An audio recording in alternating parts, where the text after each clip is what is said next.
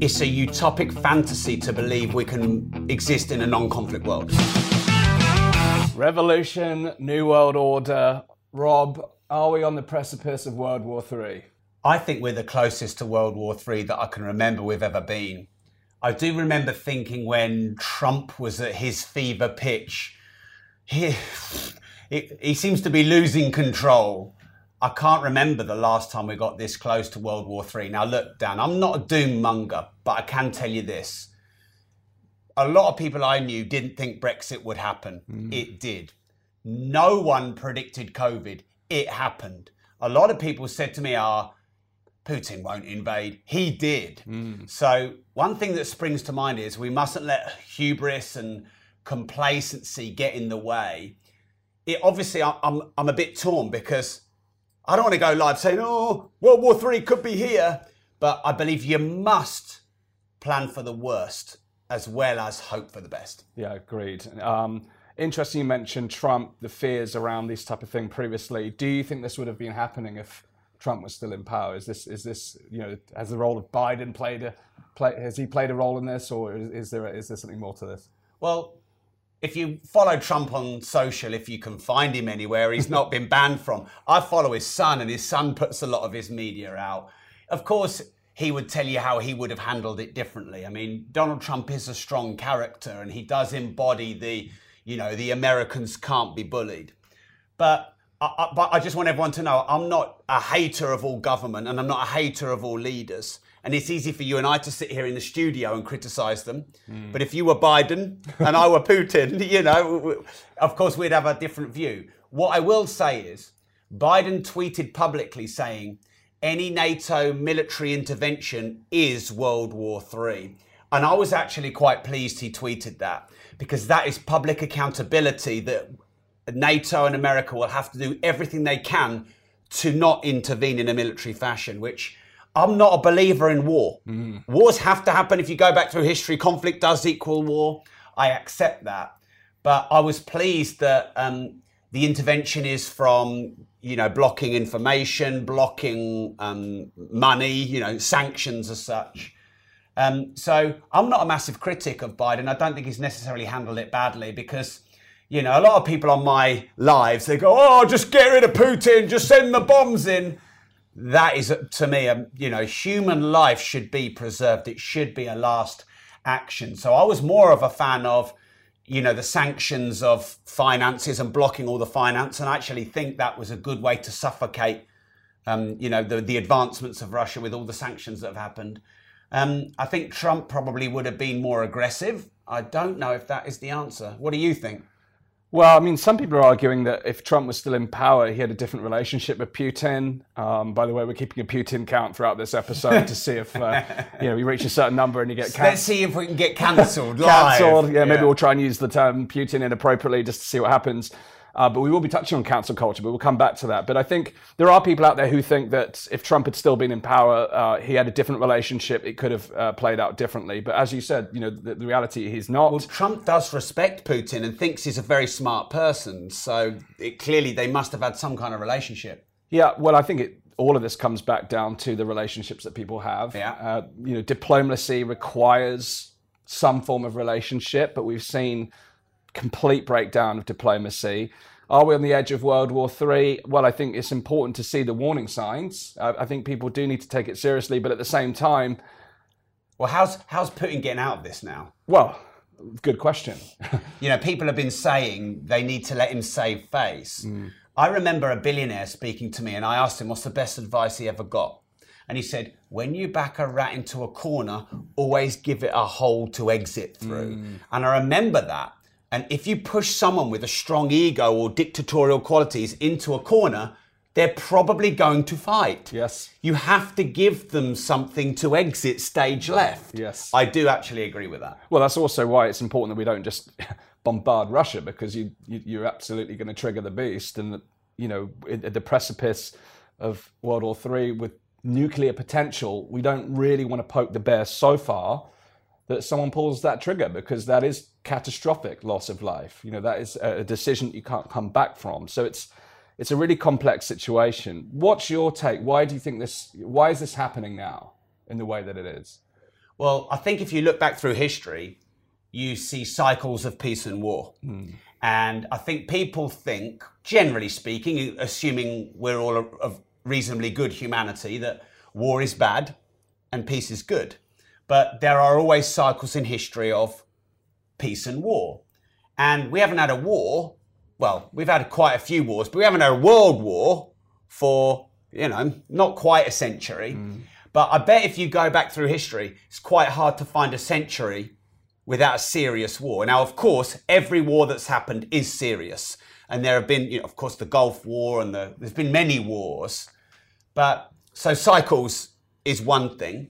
Um, another thing I think is when people are upset and angry enough, and because I don't think there's just a war on the the division of Russia and Ukraine.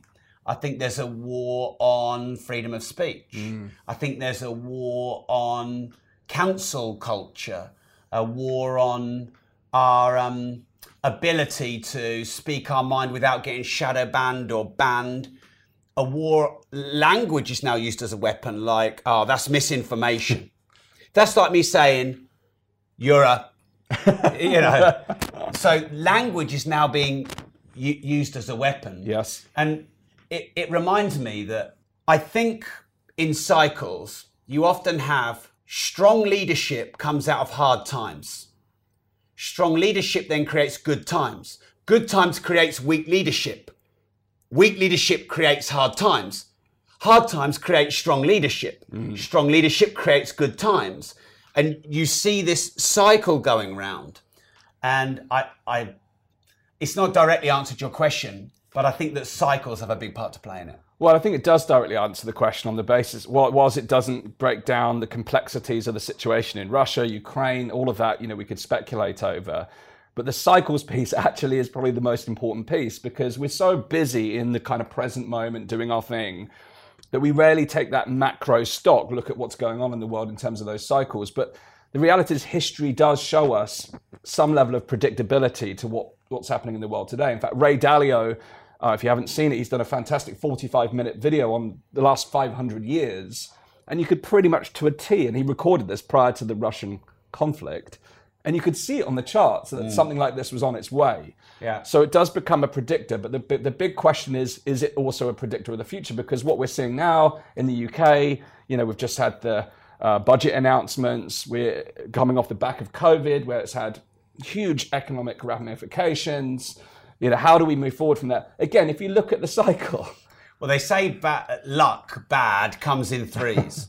so Brexit, COVID, Putin, that's a pretty bad little run there. Yeah, I hope someone's keeping count. I think that's four or five times we've had Putin. By the way, if, you, you're watching this live now, I'm here at the Disruptor Studios. My name is Dan Aston Gregory. Delighted to be here with Rob Moore today, unpacking some of these big picture stories, asking the question: Are we on the precipice of revolution? Are we on the the kind of tipping point of a World War III? These big picture conversations that I think many of us are having in our minds. We're witnessing what's happening in the world, trying to make sense of the situation in order to find our way through it. I think many of us probably watching this are, if not all of us, are pro peace. You know, I can't make that assumption, but you know, I would personally, having been a new father, don't want to live in a world with conflict in the way that we're witnessing now. But But again, that's but the problem is, and I hear you, Yes. but it's a utopic fantasy to believe we can exist in a non-conflict world, Hmm. um, and that's because we all have a unique set of values. So I'm going to throw a solution straight out there right now, and this is naive, and it's a fantasy. It's an ideology, and that can be a problem. But the only way I believe we'll ever be in a world where we don't have wars is one by respecting and understanding each other's values. Mm-hmm. This is really important because what is a conflict? A conflict is I believe X and you believe Y. Yes. Therefore, you're wrong and I'm right, and therefore I will fight to defend my values and I will fight against yours because yours are wrong and mine are right. You're a socialist. I'm a capitalist. Right. You're extreme left. I'm right. You know, so the only way we navigate conflict we have to be open about what challenges our values because what often happens in conflict is there's repression repression repression and then there's a too big of an expression you know we've all held things in only for them to explode later but also I have to care enough about you to learn your values, to understand what motivates and drives you and who you are and what will challenge your values. And if I want to sell you on a vision, a dream, a product, a service, the way I can most do that is understand your values and link my discussion, my debate, my offer to your values. And what happens is all conflict comes, I believe, from a opposition of values, whether it's on a family level, mm-hmm. a local level, a county level, a country level, a continent level, or, or a global level. So, obviously, in the world of politics and war, we have a big values difference between NATO and Russia, or America and Putin, or China, and or, or whatever else. So, it's, it's ideological, yes, but you never resolve conflict by fighting it. If I fight you and I win, do you go, Oh, Rob, I'm really happy. Thanks for beating me. yeah. no, no, you plan your next move and yes. you come back bigger and stronger to fight me and defeat me back. And this is what we've been doing for tens of thousands of years. Now, we, we used to be barbarians. We don't need to be barbarians anymore. So we, we have to learn to appreciate each other's values, meet in the middle, and that's on a global level, that's called a treaty. You know, we need to meet on a level. And also, like, I have to allow you your freedom to disagree with me. Mm. And people don't do this. Like, I like you if you agree with me, but if you disagree with me, I'm going to ban you, cancel you, deplatform you, or bomb you. Yes. This is wrong. Yeah.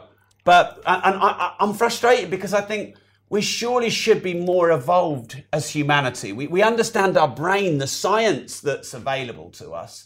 Yet in many ways, we're, I think, I feel like we're de-evolving back. You know that um, famous image of the Neolithic man sort of going from a um, Neanderthal upwards into a human being, Homo erectus or whatever we are. Well, I feel like we're going back down so anyway, well, evolution. I'll hold evolution because that's a really important point on on this journey. Because actually, you could argue we're on a pathway to either self termination or self transcendence. And you know, I, I, I would argue for a pathway towards transcendence, but I'll come to that on the evolution. But on your point here around values and our ability to resolve conflict, what's really interesting mentioning Brexit, COVID, the war, all of these have been deeply polarizing subjects. Mm. You know, mm. they've torn people apart, they've put people into camps. But what's really interesting from a social dynamics perspective is there's this there's this theory called terror management theory. And basically, when we're in fear, when we're in conditions where we are fearful for our own mortality or we're fearful of a, a, a widespread change, what tends to happen? So look at Brexit. You know, it, it, it, it put you straight into your identity position often you know people reflect back on those decisions were done on very micro levels rather than an assessment of the, the, the overall situation. Not speaking for everyone but you know that's that's some of the commentary.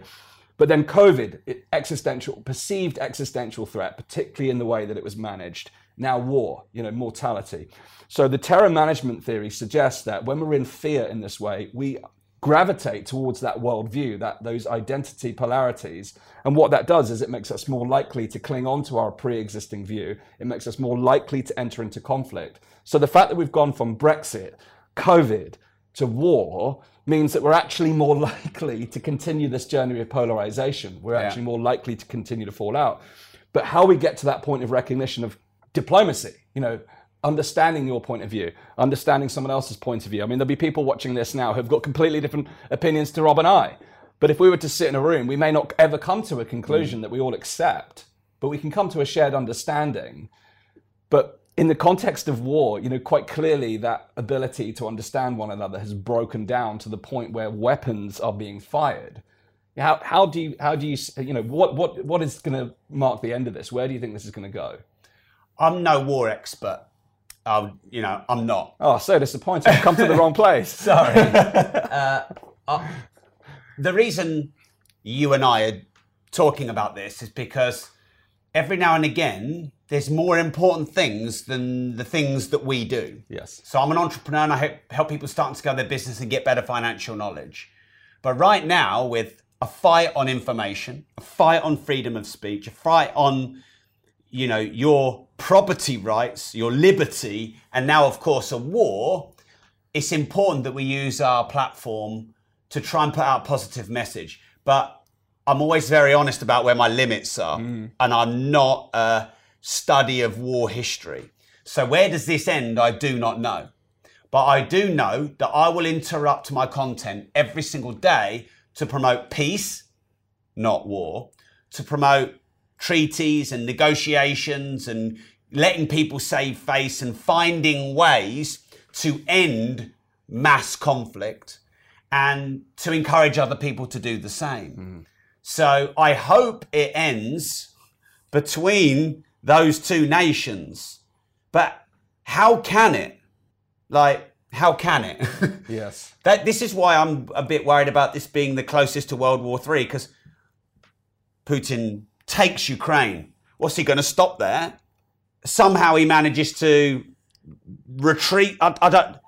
I don't see how it ends. I don't know what everyone else thinks, but um, what I do know is any military intervention the US president has said is World War Three.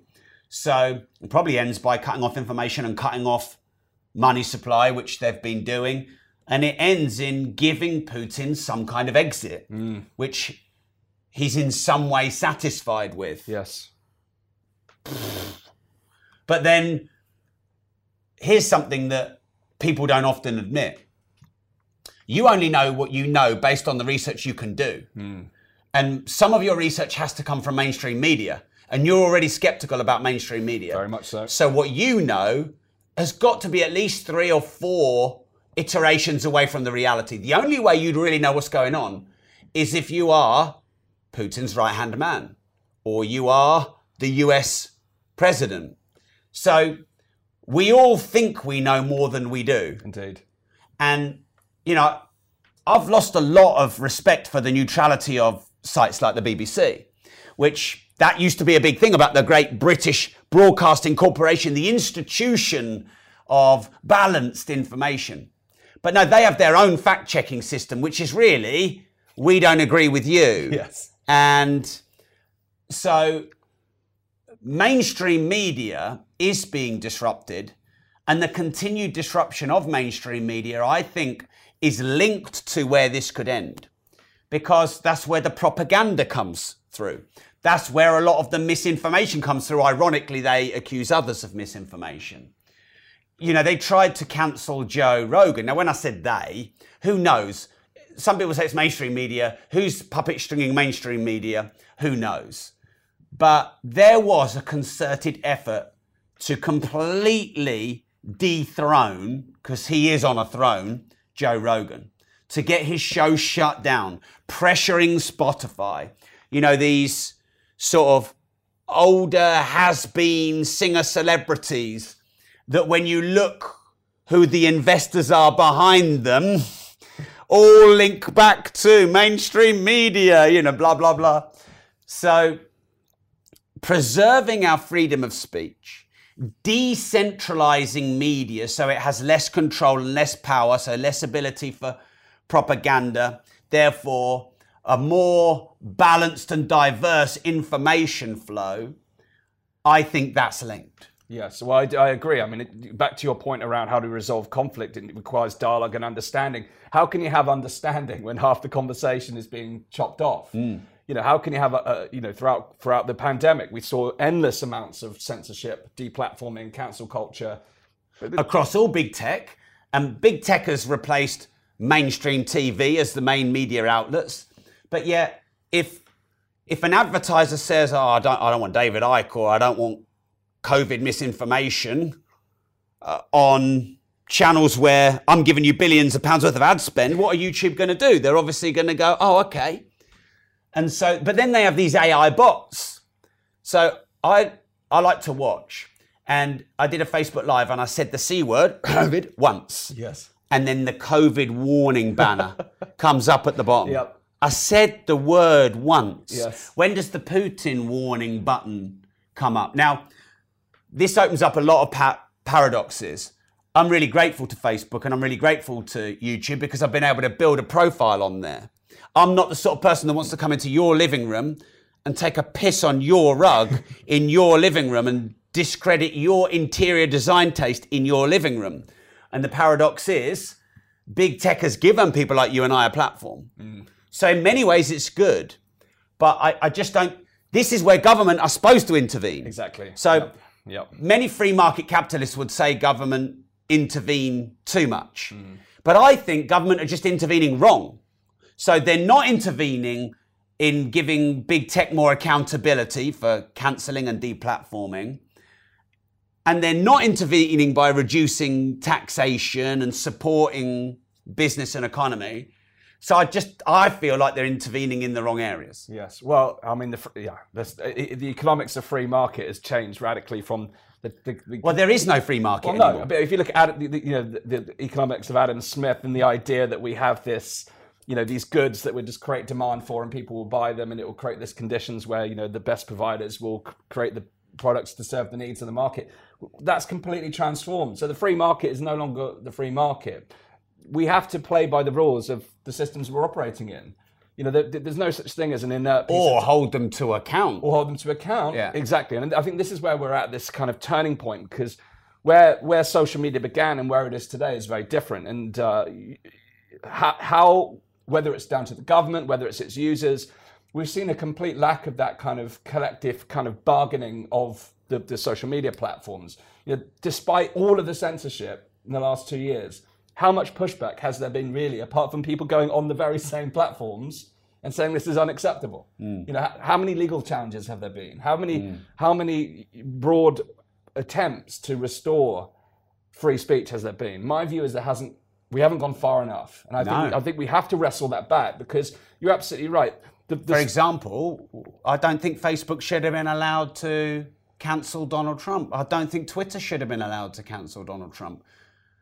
I know that's contentious because a lot of people think that he incited violence, but come on, did he really?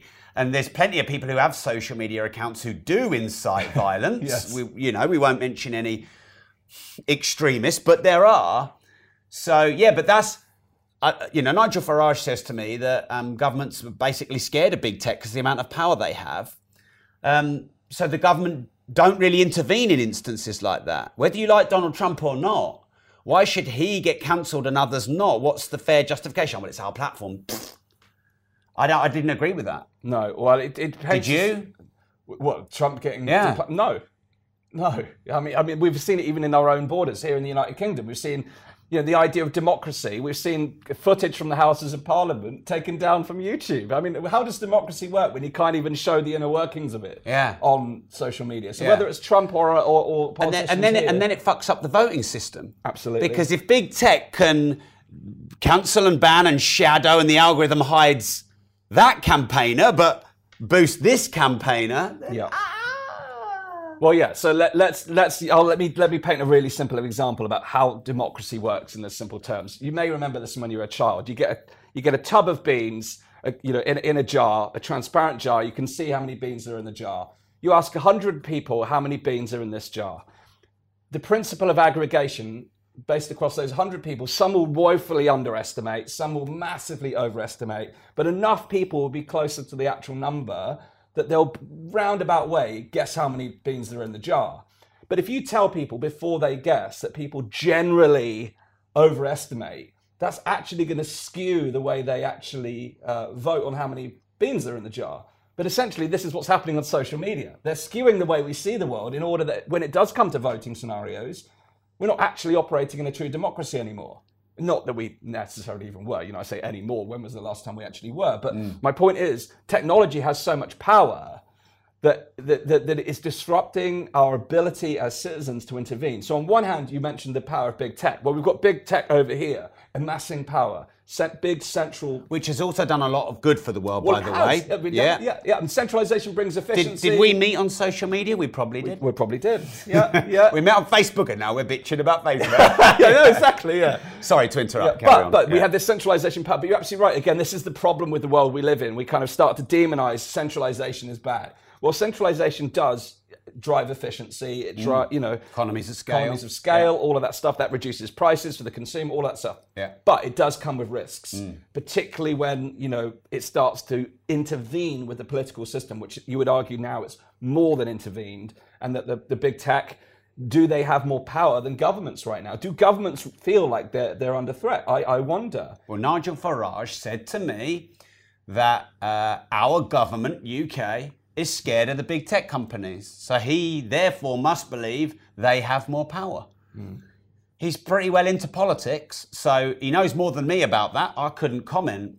Um, but they did nothing. The US government seemed to do nothing about Trump having his um, account shut down. Nothing. Mm. And here's the problem if you don't fight for the freedom of speech, even with people you disagree with what they said, you're already losing.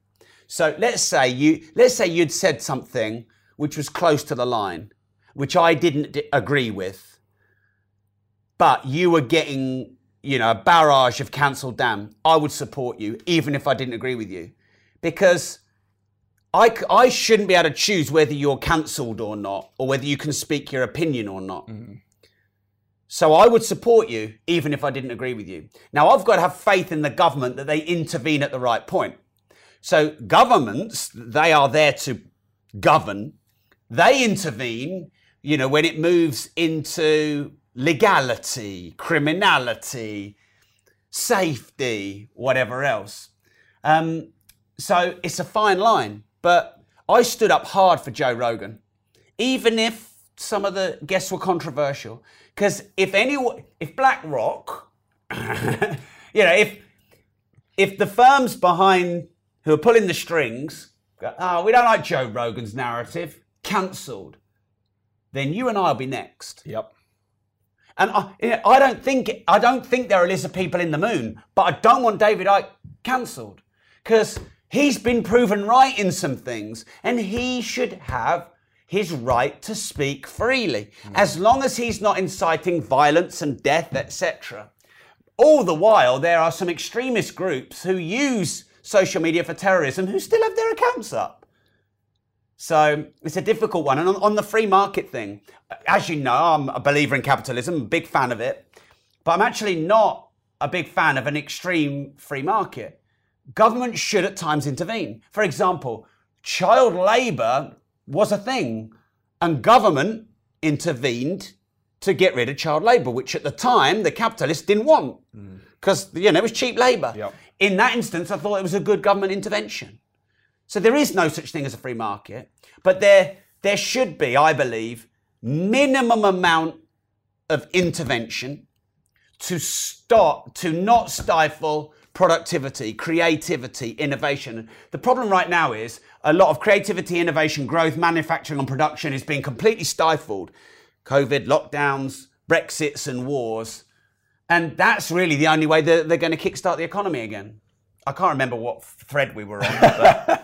well, there's a lot intertwined here. You know, everything from polarization, uh, censorship, cancel culture, big tech uh, power. You've touched on the economy. You know that's big news right now. We've just come off the back of a you know a huge um, economic event in COVID, and and now as we try to recover from this, we face inflation. So let me just quickly throw the question back on you before we move into increased cost of living, etc., which is crazy. You asked me, how do I think this ends? Yes. How do you think this ends? Well, I actually really like the way you say you need to get out. You know, in order that there has to, you know, there has to be some level of compromise within this. There has to be some level of uh, agreement, uh, and I, I, do feel that some level of concession would have to be made. Unless, Isn't that what a treaty is? Well, it is what a treaty yeah. is. Now, this is where the cycles and the, the, the, macro picture gets even more interesting because the fact that you, you know you're talking about Biden putting the sanctions on Russia, that's going to have a you know an astronomical effect on Russia's economy. Yeah. But again, and, and our economy. And our economy, absolutely. Yeah. But uh, also America's, which I'll touch upon. Yeah. But but also here's the thing: when we look at the impact of the, the, the sanctions, they may or may not in, put an end to the war. What they will do is absolutely devastate the lives of citizens in Russia, which we're not allowed to talk about on social media. We're not allowed to say positive things about Russia anymore. We can't empathize with the civilians who are suffering because of the war. That's yeah. that's that's that's like a dominant position that's been accepted, which again I find awful. Yeah. They're still human beings just because they were born in a cult in a culture. And not all of them want this war. Well, how many of them actually do? Yeah. There's a huge peace movement there, but also you have to argue in the cultures they live in, how easy is it to challenge the government when they do things like this? You know, no one expected them to, to attack Ukraine. They've shown that military might, but they've also shown that they'll inflict it on their own people. So it becomes a very tricky situation. Um, but the point I was making here is that this is a bigger picture because now that, that America has put these sanctions in place, what they've also done in the same process is now weaken confidence in the dollar because in the same way we were just talking about, you know, if you're willing to cancel Joe Rogan, you and I could be next. People are now looking at America saying, well, you know what, if they're willing to go that hard on Russia, they might do that for us one day. And America has a history of, of, of, conflict and sanctions that haven't done particularly well. Uh, and as a result, now people are losing faith in America. They're losing faith in the dollar. The dollar is beginning to devalue. Their economy is now feeling the hit like we are. But China, meanwhile, are on the ascendancy. So when we look at the, big cycles of econ- the economics and political cycles, we know that America is on the decline side, but we also know that China is on the ascendancy, both politically, economically, and as a military power. So when we look at how does this end, a lot of a lot of the weight I would say is on on China's shoulders. And at the beginning, you know, the, the, we've already seen the meetings of Putin and Xi Jinping, the, the, the, the president of China uh, Communist Party. And whether they support Russia or whether they support America, they're walking a fine line because they stand to gain no matter which way they turn because they are going to get oil and gas from Russia. Uh, but their economy is entirely dependent on America, Europe. You know, Amazon itself is basically a front door for China, really, if you look at where all the goods are coming from. So China is, is, is walking this fine line, and the decisions that China make, I think, will determine the future of the war. Um, but it will also, in the context of the title, determine the future of the New World Order. But what would that mean if China become the global superpower? They're pretty much there. You know, over the last two years, over the course of the pandemic, their overseas investment, you know, more billionaires have been created in China than ever before. There's the speculation about where the virus came from. Um, but but China have been just growing, growing, and growing. But if they become the dominant power here, they could send the war either way. So I, I think I think there is a, an active role in China, both in ending the war, but also I think they will have a significant impact on the economic and political future of the rest of the world. But this is where it also gets really complicated for me because we've talked about free speech, free markets, capitalism, these Western values, these long held Western values. What's interesting when you go to Eastern cultures, some of these more what we deem oppressive regimes, which lack the freedom of speech, lack the human rights, but you know, by the traditional measures of standard of living, economically is improving. But again, there's huge wealth gaps there as well. It gets highly complex because what you and I, you and I might sit here and be in a complete agreement about the Western values, but then we could have someone from the East of the world who sees the world completely differently and we could be in conflict. But the reality is now we're seeing those polarities unfold here. And people think Ukraine is the pawn, which in many ways it is. But now Russia is Russia the pawn between the battle between America and Ukraine? Uh, sorry, America and China. That's where I'm looking at this because that's that's where the real macro picture is that many of us are distorted. But even even Biden and America, I think they've lost sight that their that, that you know their, their their ability as a superpower is, is is dwindling over this. So to me, this is a, this is one of the most fascinating times to be alive. How will it end? I don't know. I have no idea. Um, but it seems that Putin uh, is is intent on seeing uh, a replacement of the leadership in Ukraine, someone that will categorically refuse to join NATO. That's that's that's what he is pursuing. How you get to that point, whether it's you know some peaceful agreement that says okay we won't join NATO for now, maybe that's the concession he's looking for. So let me ask you this then, Dan. What is, where will the New World Order be? What is this New World Order? I mean, there's the New World Order that everyone thinks is linked to the WEF and Own Nothing and Be Happy and Klaus Schwab. And, you know, you get all these sound bites that everyone puts on your, um, your feed on your lives. But there's also a New World Order of where we come out of this for, for, for the UK, Brexit, COVID, and, and, this war, and the massive increase in cost of living is is like unprecedented. Mm. The um, the tax increases we're we're not the the fir- we're not that far off where we were in the early 80s.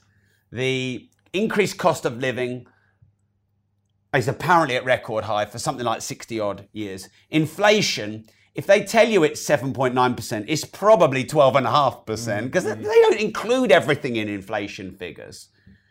So there's massive price pressure upwards. The supply chain is clearly still not fully flowed again. So there's a lack of production and manufacturing and probably a lack of innovation compared to a you know a, a healthy economy. So we've got all of this pressure everywhere.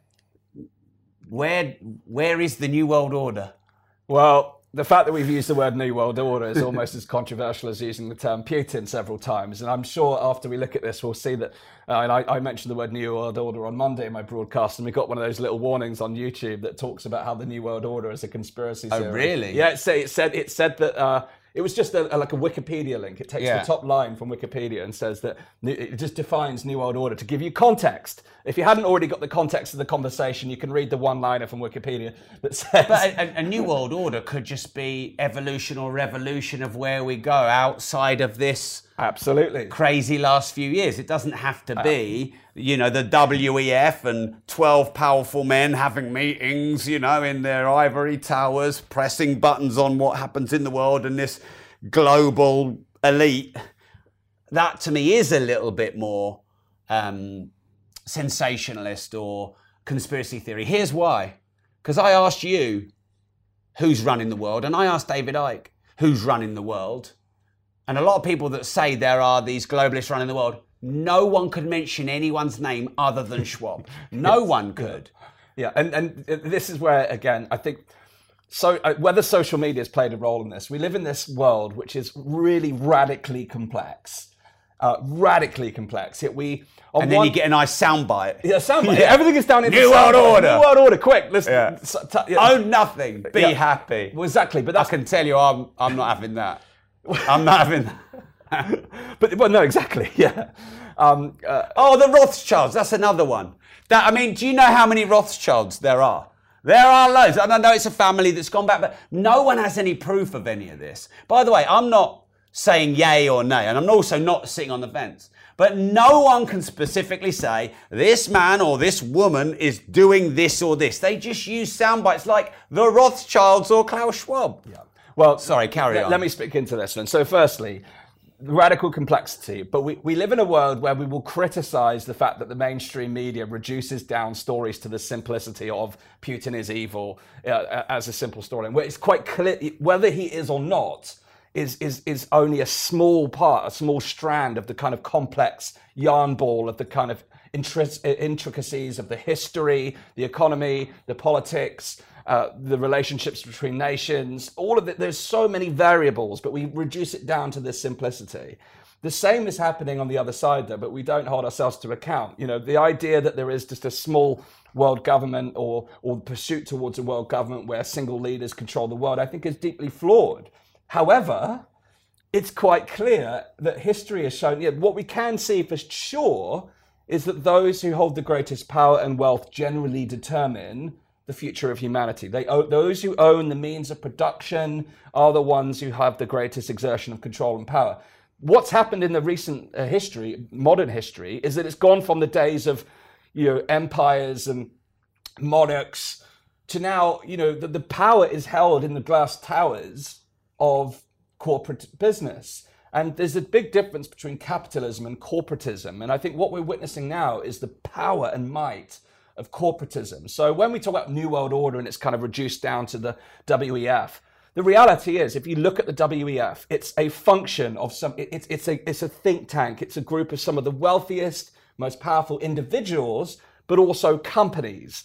And the reality is they, they, they're not an organization that sits around the table and say, what innovation shall we come up with for the next decade?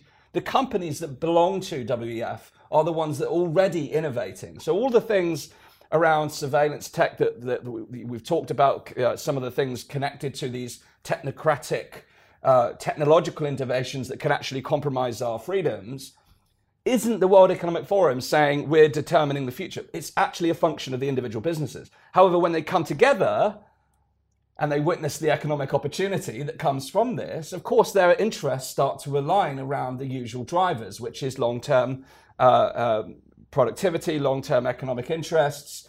Uh, so uh, the reality is they have an enormous amount of power, but I, I don't believe personally that Schwab is the man pulling the strings, that he is determining what all of these different business leaders are doing. Plus, you just look, have to look at human behavior.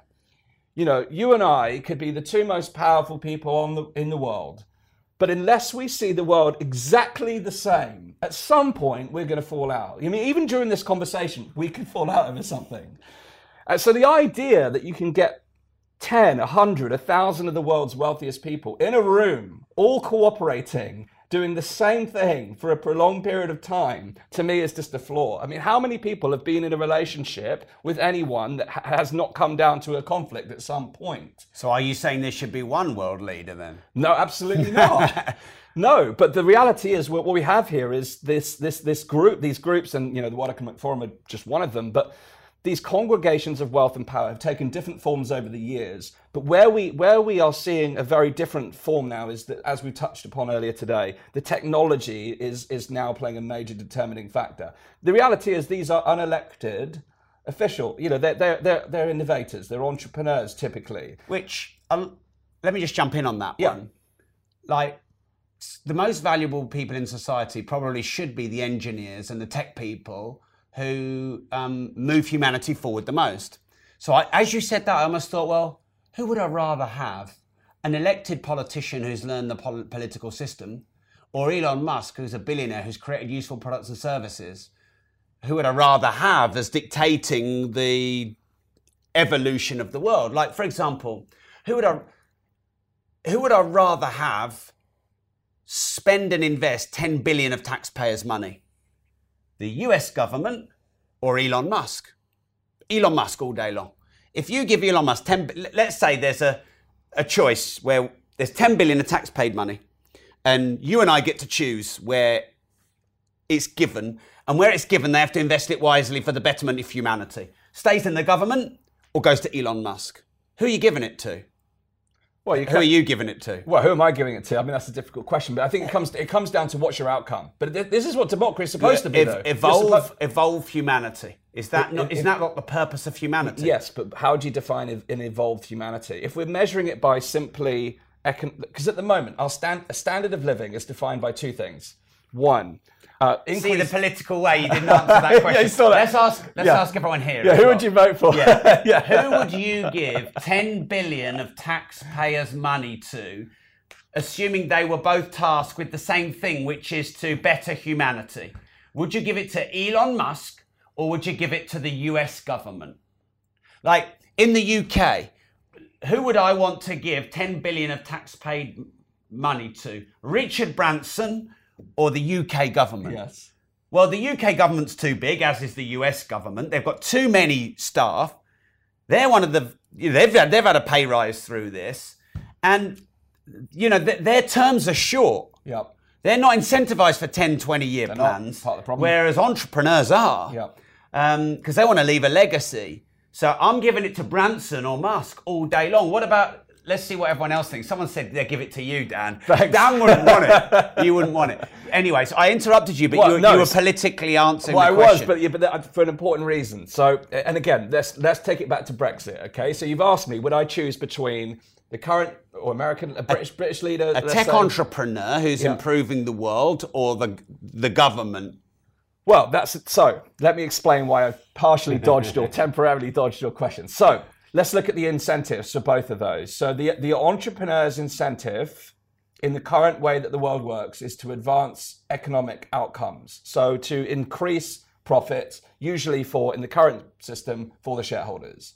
Now, if those shareholders have a diversified set of interests, Well, not all of them. Well, not all of them. No, Some of them want to create meaningful products and services Well, do, but change the world and make, said- well, make a difference. yeah.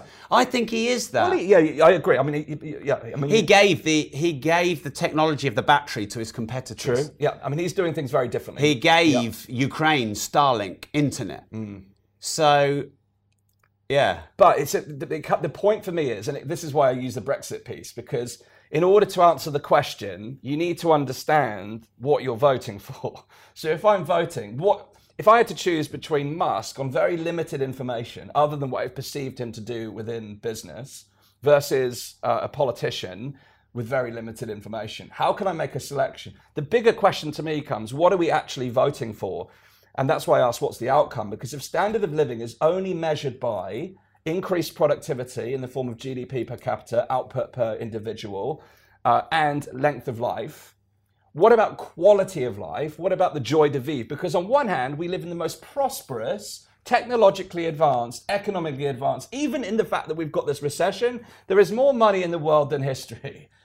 But our mental health, our physical health is declining. So, which of those individuals is going to look at the incentive structures and say, how do we balance economic progress with technological progress, with nature, with our own livelihoods, our joy, our interconnectedness, our freedoms, our liberties. I don't know, without the information of studying those individuals, who's going to be best suited to do that.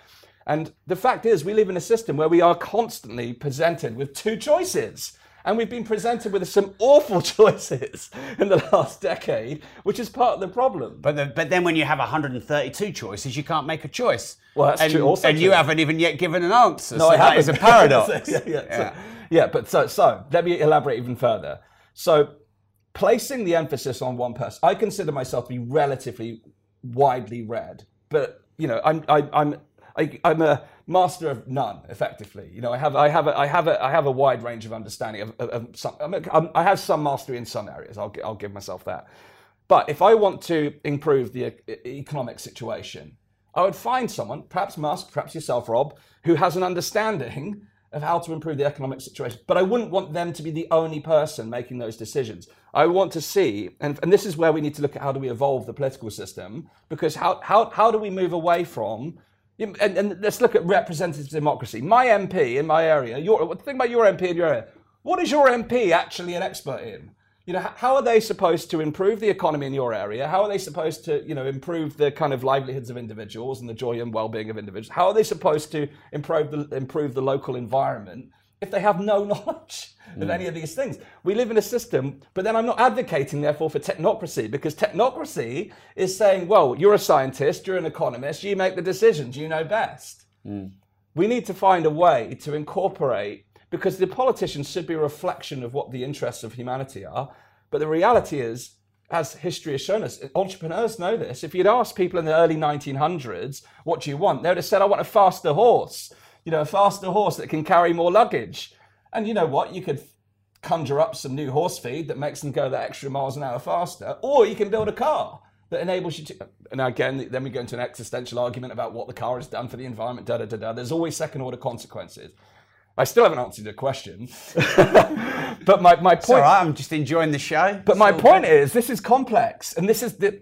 I think we're at a point in history where we live amongst exponential technology, which, you know, we we, we in the context and the lens of war, we've we've Let me jump in here. Yeah. Sorry, Dan. I'm on one, Uh, I'm on just one. remember what you're you are about to say, because I need to address something. I think we have to go further and think about what is the purpose of humanity, good one. which isn't really talked about much. Mm. Now, I'm going to put a theory out there that the purpose of humanity is not happiness. So, the resistance to economic growth, technological advancement, or whatever is, well, quality of life and work life balance and four day work week and let's be more happy and, you know, blah, blah, blah, more present. That's not, I'm going to discuss with you, and I love your thoughts on this. That's not the purpose of life. Mm. Because if imagine if we're all happy, we're not producing, we're not hustling, we're not striving, we're not struggling, we're not figuring stuff out. What are we doing? Chilling, relaxing. And I think if I have understood the universe right, right everything is either growing or dying and nothing is standing still. And en- energy just transfers into new forms. There's chaos and order. You know there's death and life. There is no stasis mm.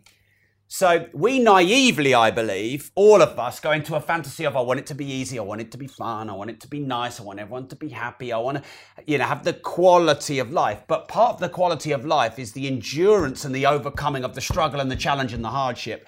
And the struggle and the challenge and the hardship, I believe, is there to force you to grow. And why do you need to grow? Because you need to evolve as a human being to your ever increasing challenging environment.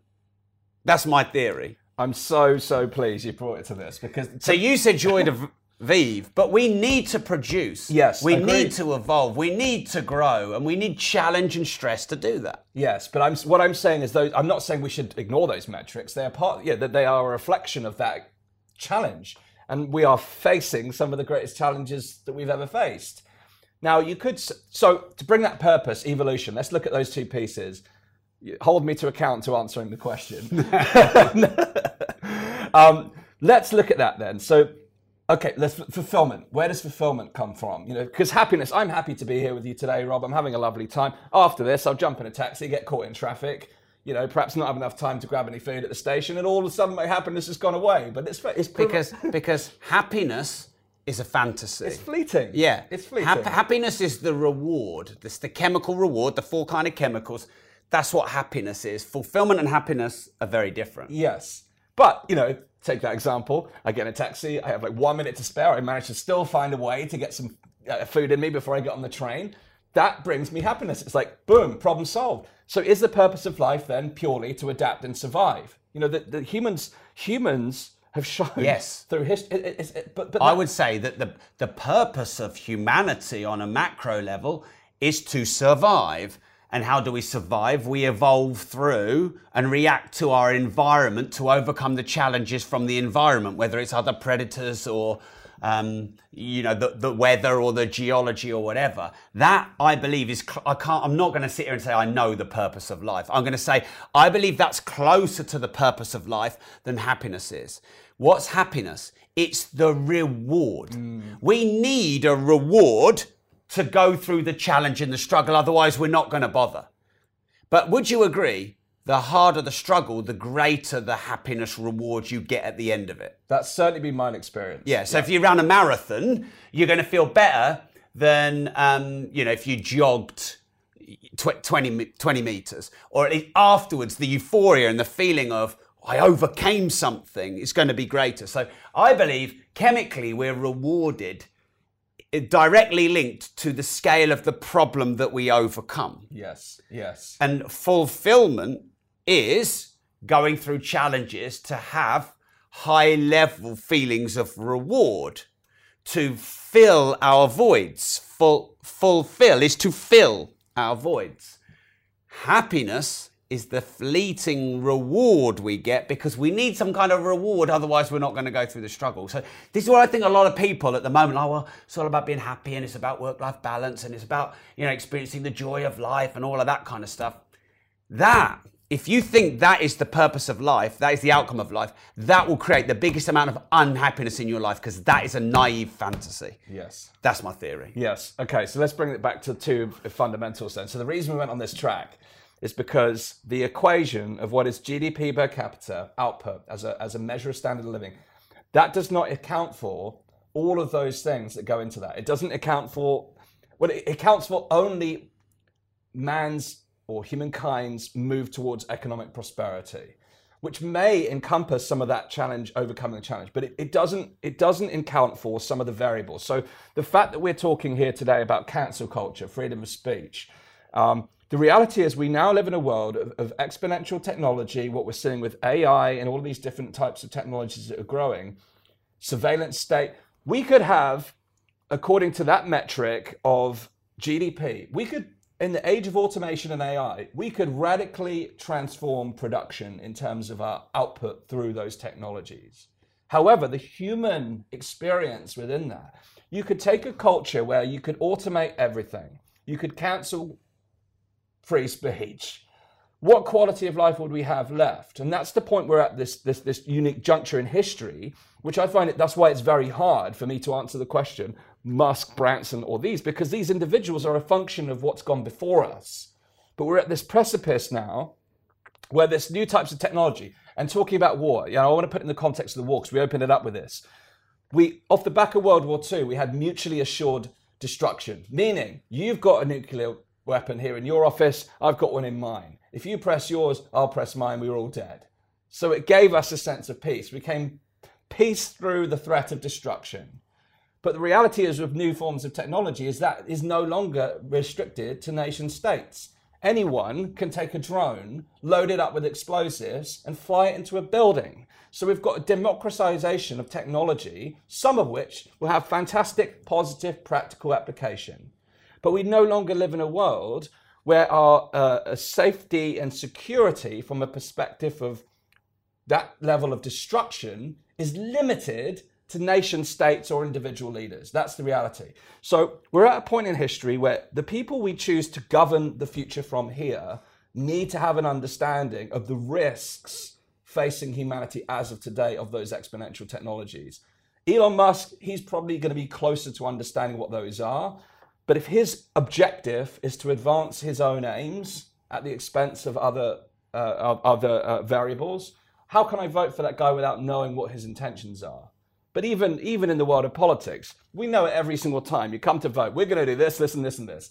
In history, how many times does a politician actually follow through what they're mm. going to say, what yeah. they've said?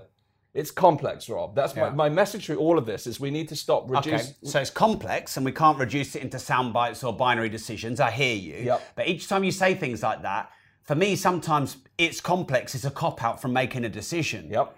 So because I think the more you understand something, the more you realize there is beneath it. Mm. Um, and you know, m- many people have said that the smarter they get, the re- the more they realize they don't know. So if things are too complicated, we don't make any progress. Agreed. Because we just go, well, the 78 variables, oh, I don't know. Yes. So Musk or the government? Which government? Uh, well, we'll go Musk or US government. Uh, 10 billion to progress humanity. I would take Musk over Biden. Yeah. Okay. And then Branson or the UK government? I would take Branson over the current UK government. Hmm. Because the, the things that entrepreneurs aren't often given credit for, whether the entrepreneur is, you know, still the main principal shareholder or where there is a lot, of, a lot of other shareholders, is these are the people that have built the bridges. These are the people who've got rid of the uh, diseases and wiped out many diseases that previously wiped out, um, you know, nations. The, the engineers are the people who have made this world more livable so that we can grow and evolve. And entrepreneurs often are engineer types who've learned to scale what they do. And they're often not given credit for that. You know, you have to be an engineer to get oil, not, you know, not just a greedy capitalist. So actually, entrepreneurs are often engineers that are progressing humanity. You know, you got to drive here nice and easily, um, and we can connect with each other. Um, that we wouldn't be able to do if it wasn't for the faster horse, which was Henry Ford's Model T Ford. So why is it that governments, especially in Farage, now Nigel Farage says to me, the government, the UK government, they have no respect for entrepreneurs, none, no respect for small businesses. Do you think there's enough respect and support from the governments for entrepreneurs, creators, innovators, and change makers? Well, right now, absolutely not, which is ridiculous because we've cut, you know, in terms of cycles, we're on the downward slope. We're on the downward slope. So, what will happen? The government will print more money, or the central banks will print more money in order to try and drive uh, investment. But unless it's targeted to actually transforming the economy, the reality is these inflationary pressures but this, this also. But the government can help by creating the right subsidies and the right tax breaks to create can. the right innovation. Yes. This is what this is what they've done in the past. If they need certain innovations or production, give entrepreneurs some subsidies and some tax breaks and some rewards to go and figure that out. Yep. Where are, where are they? There aren't any. the government only know, in my, and I asked you the question, but you've thrown it back on me. In my opinion, the government know one way to generate revenue and that is to increase tax. Mm. Do they not know that there's another way? And that's called create incentives for increased production, output, industry, innovation, etc.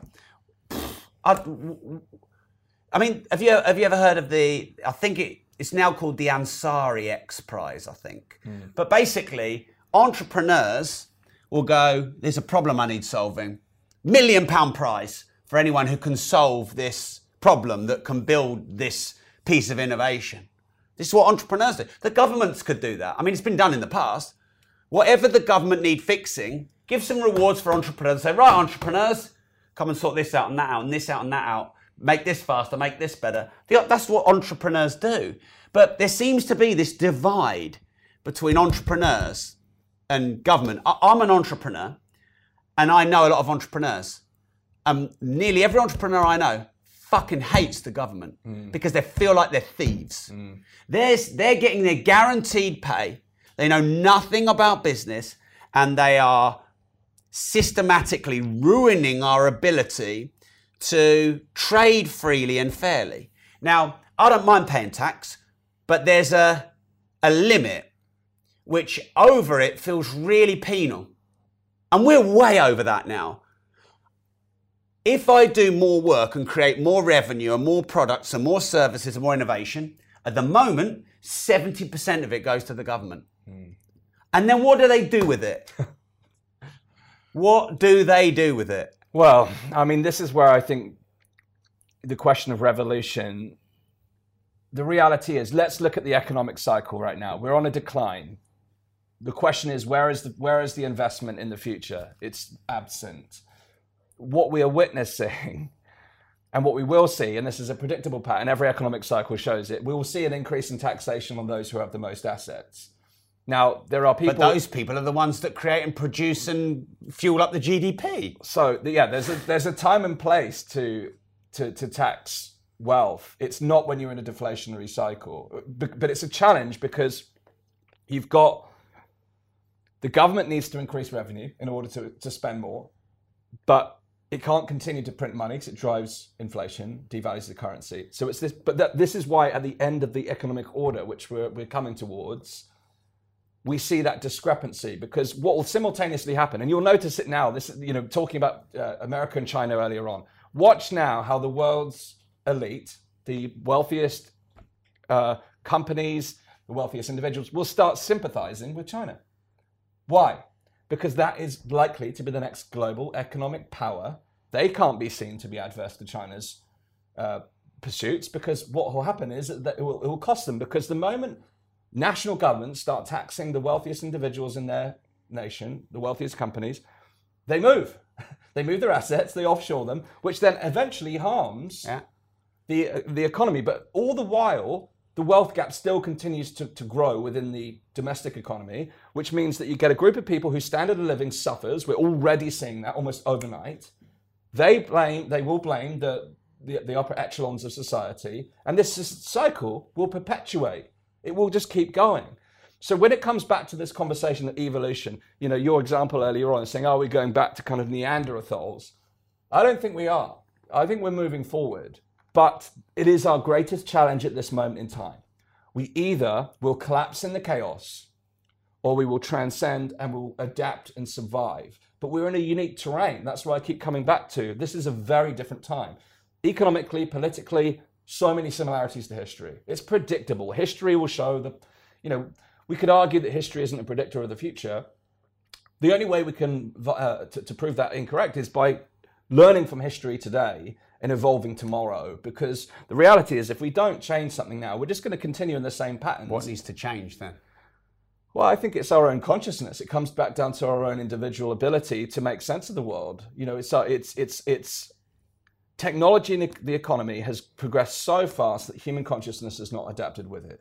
You know, we need to break. You know, the the age of enlightenment where we saw the separation of religion and uh, science people's search for meaning, the, the, the man's search for meaning is, is, is transformed. That's why now we see whatever the latest social media cause is, it doesn't matter. What's the flavor of the week?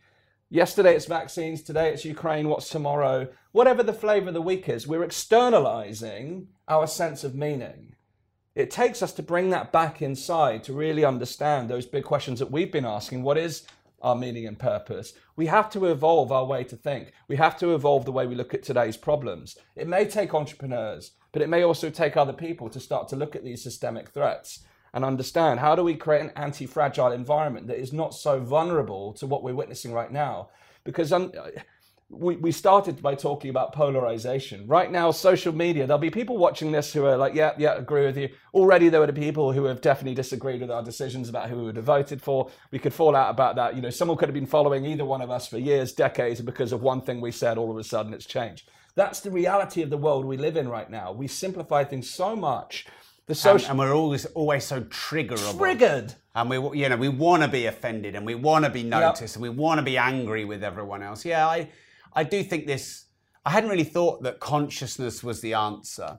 You know, I said earlier that I thought maybe an understanding of each other's values would be the answer, but actually, managing our own emotions and having a balanced view of every situation, I would argue that that could be a way towards progress.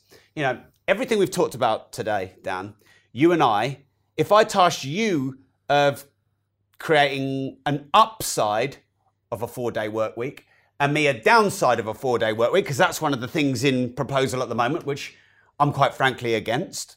I would say that, I've got a load of stuff up there. Uh, we could create an upside or a downside. But the problem with humanity is because we're emotional and we get triggered, if it's upside, it's good. If it's downside, it's bad. If I like it, it's good. If I don't like it, it's bad. If I like you, it's good. If I don't like you, it's bad. If I agree with you, it's good. If I disagree with you, it's bad. But people who I think who've transcended, whether it's enlightenment or self mastery or they've made a lot of money, they understand, neutrality and balance.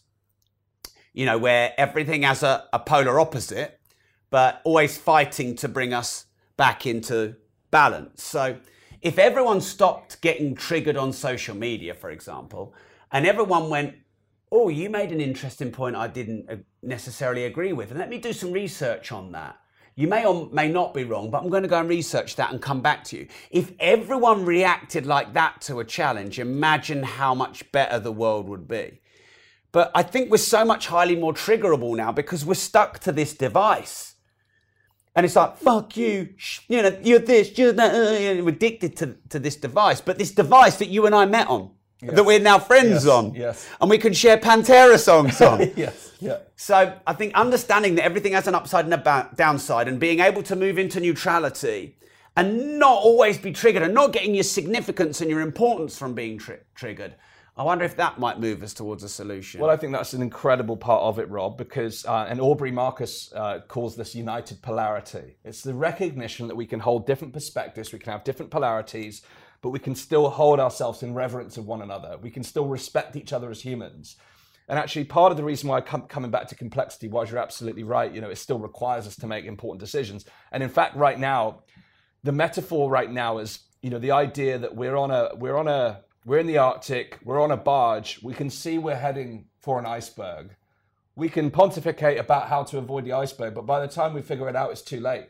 Someone has to grab the wheel now and turn it because if we don't, we're going to hit the iceberg. It's, it's a, that's the reality of it. So I recognize the importance of being able to make decisive decisions, but we similarly need to be able to assess where we are in the terrain. You know, if, the, if, if it's a dark night and we think that's an iceberg in front of us, is it, you know, are we, are we misreading where we are? We need to know where we are and, and, and how, what our, what our challenges are. The reality is we're so caught up in the micro details of COVID, Brexit, we're missing the big picture. So many, even, even some of the world's greatest investors have missed the big picture, the big economic cycles, because we're so zoomed in on the micro. We've got to zoom out and, and then zoom in, but be able to hold that space and say, I see you say this and you say that, and recognize and hold it without judging. You know, that's where it comes into that spirituality piece as well, because the, you know, the religious texts of old will say, you know, that it's a sin to judge in that way. Yeah, we're doing it all the time. And it's easy through a screen. You can say anything you like about Rob and I on, on social media. Go on, bring it. Let's have it. Half of you but commenting won't even have like your face shown on your profile picture. Someone, you know. someone said this was a man bag and this was a gun holster, so I saw that earlier. I can verify that it's not. But, uh, um, but but this is the point. We we need to be able to get to the point where we can tra- transcendence is the word because we David has said they're critical thinking as well. critical thinking, learning how to evaluate the situation that we're facing requires us to be able to seek multiple perspectives. In fact, innovation, creativity, the best companies, the best innovations come in the, wor- in the world because we connect with people who think differently to us. If we all felt the same, we would see the same thing this, from the same angle. And by the way, if we do that, we just live in a you know this this this this this world where there is no uniqueness. You know, part of the thing that makes us magical as human beings is the fact that we are so different. That's the mm. beauty, the rich tapestry of what makes us unique. But we just need to bring that respect back. Human values is a certain point love, respect, kindness, compassion. How do we get there? You know, we've got the technology. You know, th- there's the, the old moral debate of whether a gun is inert. If we manufacture a gun, we put it there, take it out of your gun holster, and we put it there. What purposes does that gun have? That gun has no purpose. That gun has no consciousness. That gun is inert. That gun is a tool that is created by humanity. A hammer is the same, and money is the same. That gun only becomes a thing. The money only becomes a thing. The hammer only becomes a thing when the intention, the consciousness of the human being uses the tool. Now, you could use a gun to defend yourself, um, protect yourself, or you could use a gun to murder. You could use a hammer to hammer in a nail. It's a pretty good lever, isn't it, a hammer? I mean, would you rather hammer in a nail with your hand or with a, a hammer? Would you rather pull a nail out with your own fingernails or a hammer? But I could take that hammer and I could smash your head in and murder you in cold blood. But here's the thing we don't try the hammer for murder. Hmm. You know, that hammer doesn't go on trial. It's the human being that used the tool for nefarious means. That's the gun. The gun has no consciousness. It's inert. It's a tool. But here's the thing money is the root of all evil. No, it's not. Money is a tool, like the hammer and like the gun. We put a gun and a hammer and some money on this table, this table that isn't also a thing until we make it a thing. It's, it doesn't exist until there's intention and energy from us put into it. That's my view of the gun. Interesting. So, and I, I agree with you, but I also want to add a different perspective and challenge. So, the gun here, you're absolutely right. It can just sit there. We could just see it as an ornament, if you like. It's a fancy piece of metal. But where was the where does the intent begin? Did it begin in the in the process? Why would you manufacture a gun if it wasn't to attack or defend in the way that you decided? Well, yeah, you, it could have been created for a, different function. I, I don't actually know the history. I did watch the Smith and Wesson documentary, but no, I, I can't remember why the gun was created. But you're assuming it's either to defend or, attack. attack. but it might not have been because penicillin was an accident Yep, and post-it note Yep, was an accident. yep, fair challenge. So I, I don't know It's is a the fair answer. challenge. It's but it- original intent, but my point yeah, is but now it, but it could have had neither of those Yes, intents. Yeah, yeah, Yeah. yeah. I mean, it could be an accident. It could have been crash. But but the, the fact that they discovered this way to Could have been used to start a um, race. it may have been. There you go. It may have been. It probably But wasn't my, used to start a race. Is, but- is whilst we deem it to be a inert, it doesn't have consciousness. In the manufacturing proce- process, we we embed possible intent. It's like potential, human potential. In itself, it's inert. But if it's utilized, it comes to it's life. It's a tool. And here's the thing all tools that aid or devolve humanity were created by humanity. So it's just a manifestation of humanity. Agreed. I do agree. And it has no values, no consciousness, no emotion. It has no intent. Money is made by machines that are made by man. So I know you used the gun analogy, but I love to use the money analogy because, by the way, the money can create the gun. This is how else do you make a gun without money to, to buy it or money get profit for making it? Well, my question was this: is is the intent some way embedded in its manufacturing? And the reason I use the gun is because it's primarily used for attack or defense. Yes, it might be a, a paperweight, you know, whatever artistic thing, but if the in its design, its function, in its manufacturing, the use case is predetermined in many ways. Let's contrast that, that, which came from the intent of humanity, which could have evolved yes. from a different intent. it still comes from our Let's just jump in this real quick. Sorry, I just want we need to say. Jazz has said, Rob, money is root of all evil. Well, it's put with context, but then you can't say money is root of all evil with context. That's a paradox. How can you say the root of all of something but with context? Money is not the root of all evil. It is, it is not the root of all evil because money is neutral and money is inert. What's the root of all evil is evil. I could, I haven't got any money. I, could, I could give you $100 Yep. or I could steal $100 from you. I could take $100 and give them to a load of kids in the developing world to eat and drink.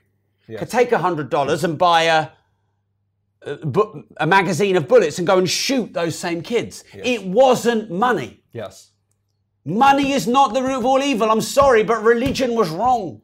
Money is not the root of all evil. The root of all evil is humanity. But the root of all good is humanity. Indeed. The root of all good is money if the root of all evil is money. But money isn't evil. Money is a tool, a conduit of evil, and the evil comes from the person.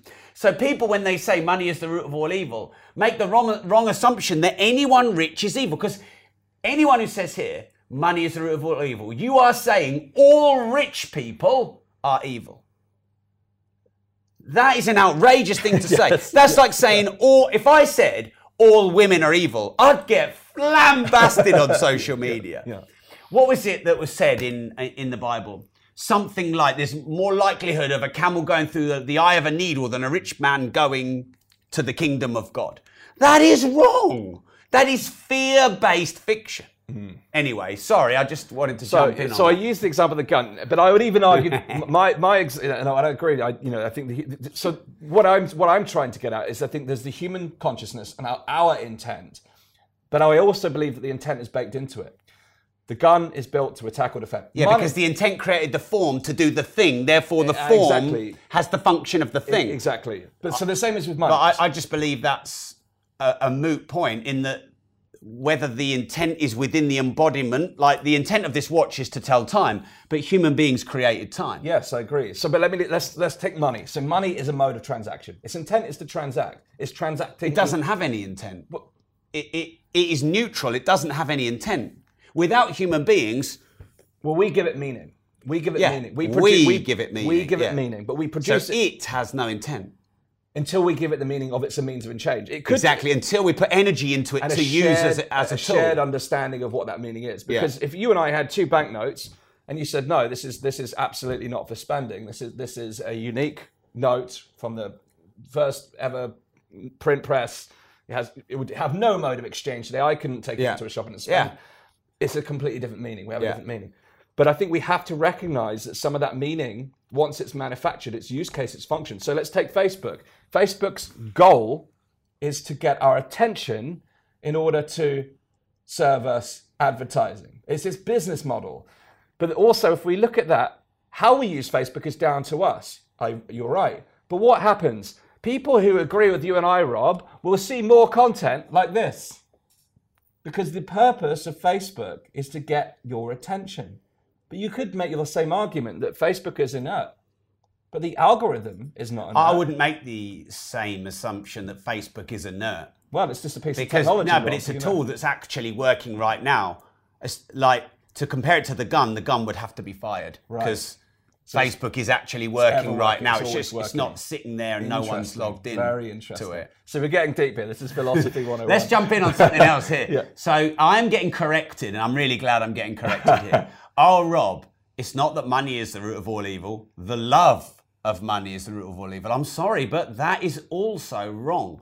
By the way, I respect your opinion and your view, and we're even reading the comments and sharing them back, and I'm not going to cancel you or deplatform you or ban you. But if I believe you are wrong, or you've been indoctrined to believe something that I believe isn't right, I will tell you. The love of money is not the root of all evil. Evil is the root of all evil. I love money. I'm not evil. You have to now say yes or no to this. Don't give me a political answer. Do you love money more than you hate money? Yes or no? Yes. So you love money, therefore you're evil.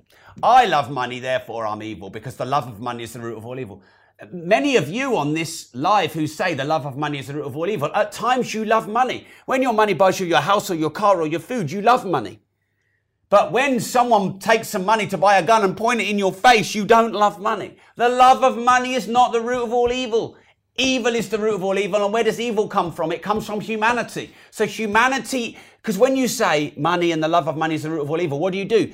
You move humanity's responsibility for the actions. And you say, well, it's money's fault. Yes. It's billionaires' fault. Yes. No, it's not. Well, this is we're on the right track here, in my, in my view. So this is this is it's about understanding responsibility. It's about understanding meaning.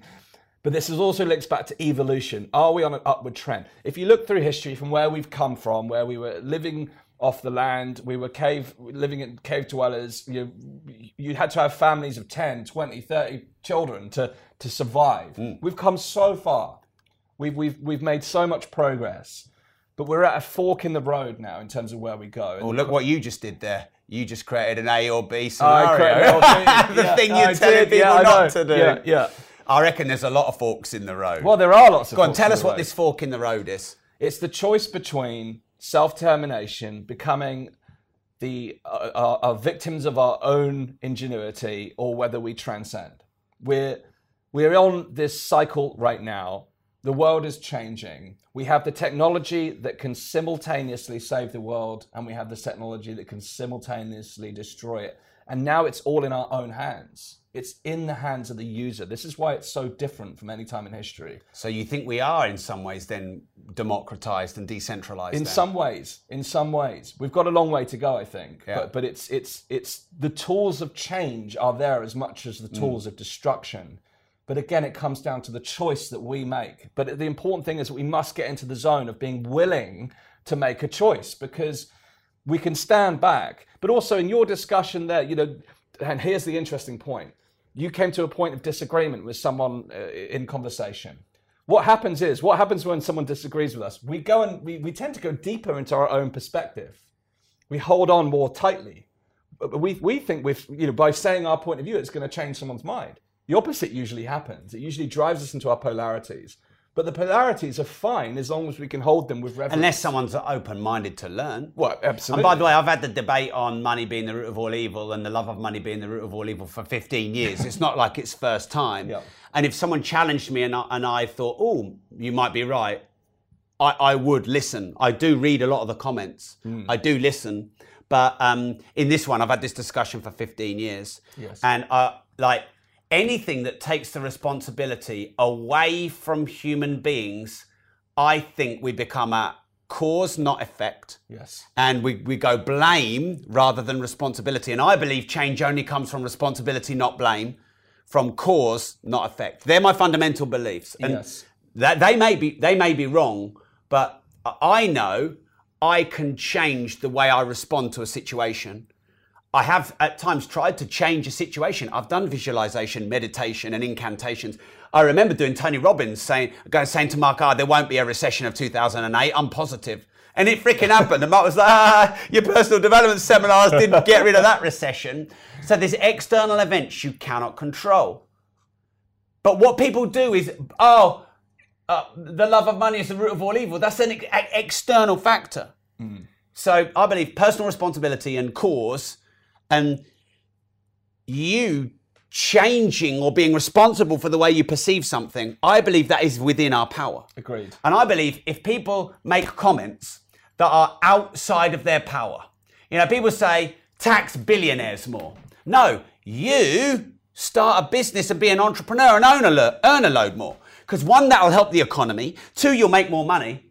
And three, you just saying taxing billionaires more in your pants at home, you know, eating crisps, it's not going to fucking change anything. So I'm all about taking personal responsibility and understanding the difference between what you can control and what you can't control.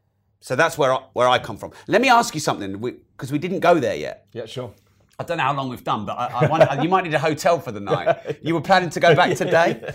Um, we didn't yet talk about globalization versus decentralization, and we nearly raised it there.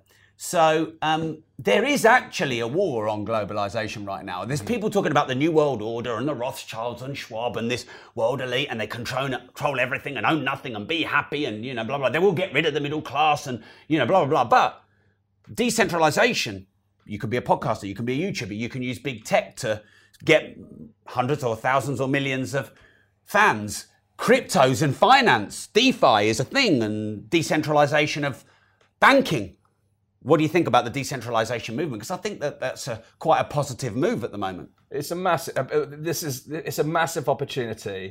To me, it's it, here's well here's where it gets interesting from a cycle's point of view. This is a classic. It's cause and effect. So we, we, we swing in pendulums. So we, we're now too far extended on the centralization. We recognize it. So we're swinging back the other way. Decentralized, decent- decentralization comes with its own problems. Of course. I believe it is part of the solution of today. But the reality is, we need some level of coordination. You need some level of Leadership. Leadership. You need some level of efficiency. But decentraliza- uh, decentralization right now gives the power back to the people. But you only get a decentralization movement when you had too much centralization. That becomes a tr- it's leverage. It gives yeah, you trigger. It triggers against central banks, for Yes. example, or Yep. you know, globalization of one great world government.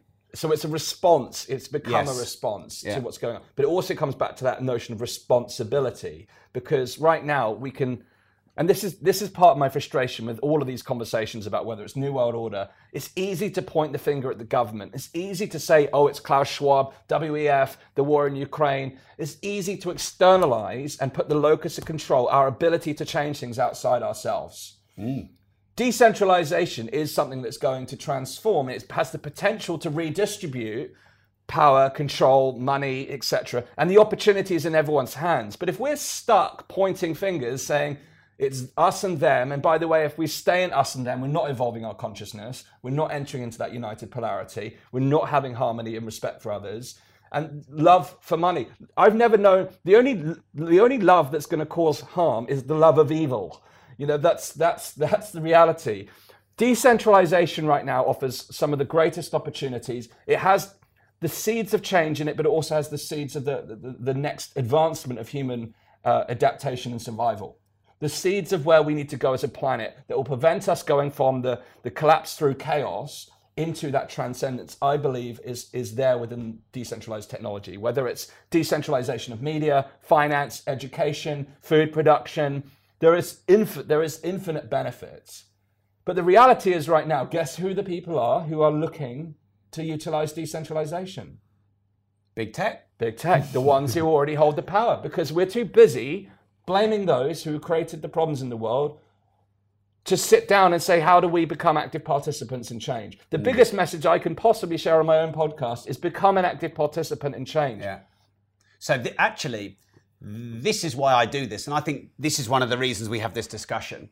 Like, I do, I'm not a fighter. There's no point giving me a gun. I can't go and stand on the border between Russia and Ukraine. That's not how I can help. I'm not a war expert, uh, and I'm not a tech expert. But I used to think, oh well, I can't make a difference then, so I just crack on running my business and doing my thing and being me. But I have learned through doing a few videos on things like COVID and then on Putin and the war, actually, I've gained millions of views. I've had thousands of shares per video, and I can do my bit. Hmm. And I think if every one of us, instead of going, the billionaires should do that, the government should do that, which by the way, I've said the government should do that, but at least I'm campaigning for what I think is positive change. But actually, if all of us just posted things on social media that were of these world views with the view to creating a productive outcome, whatever we believe that to be. So for you and I, it's hopefully awareness and education and decision and responsibility and linking it to business and entrepreneurship and creation and productivity, etc. But I now know I can make a difference by speaking up instead of hiding, standing up instead of standing back, taking some risks. We both risk every day being cancelled. We know that day could come.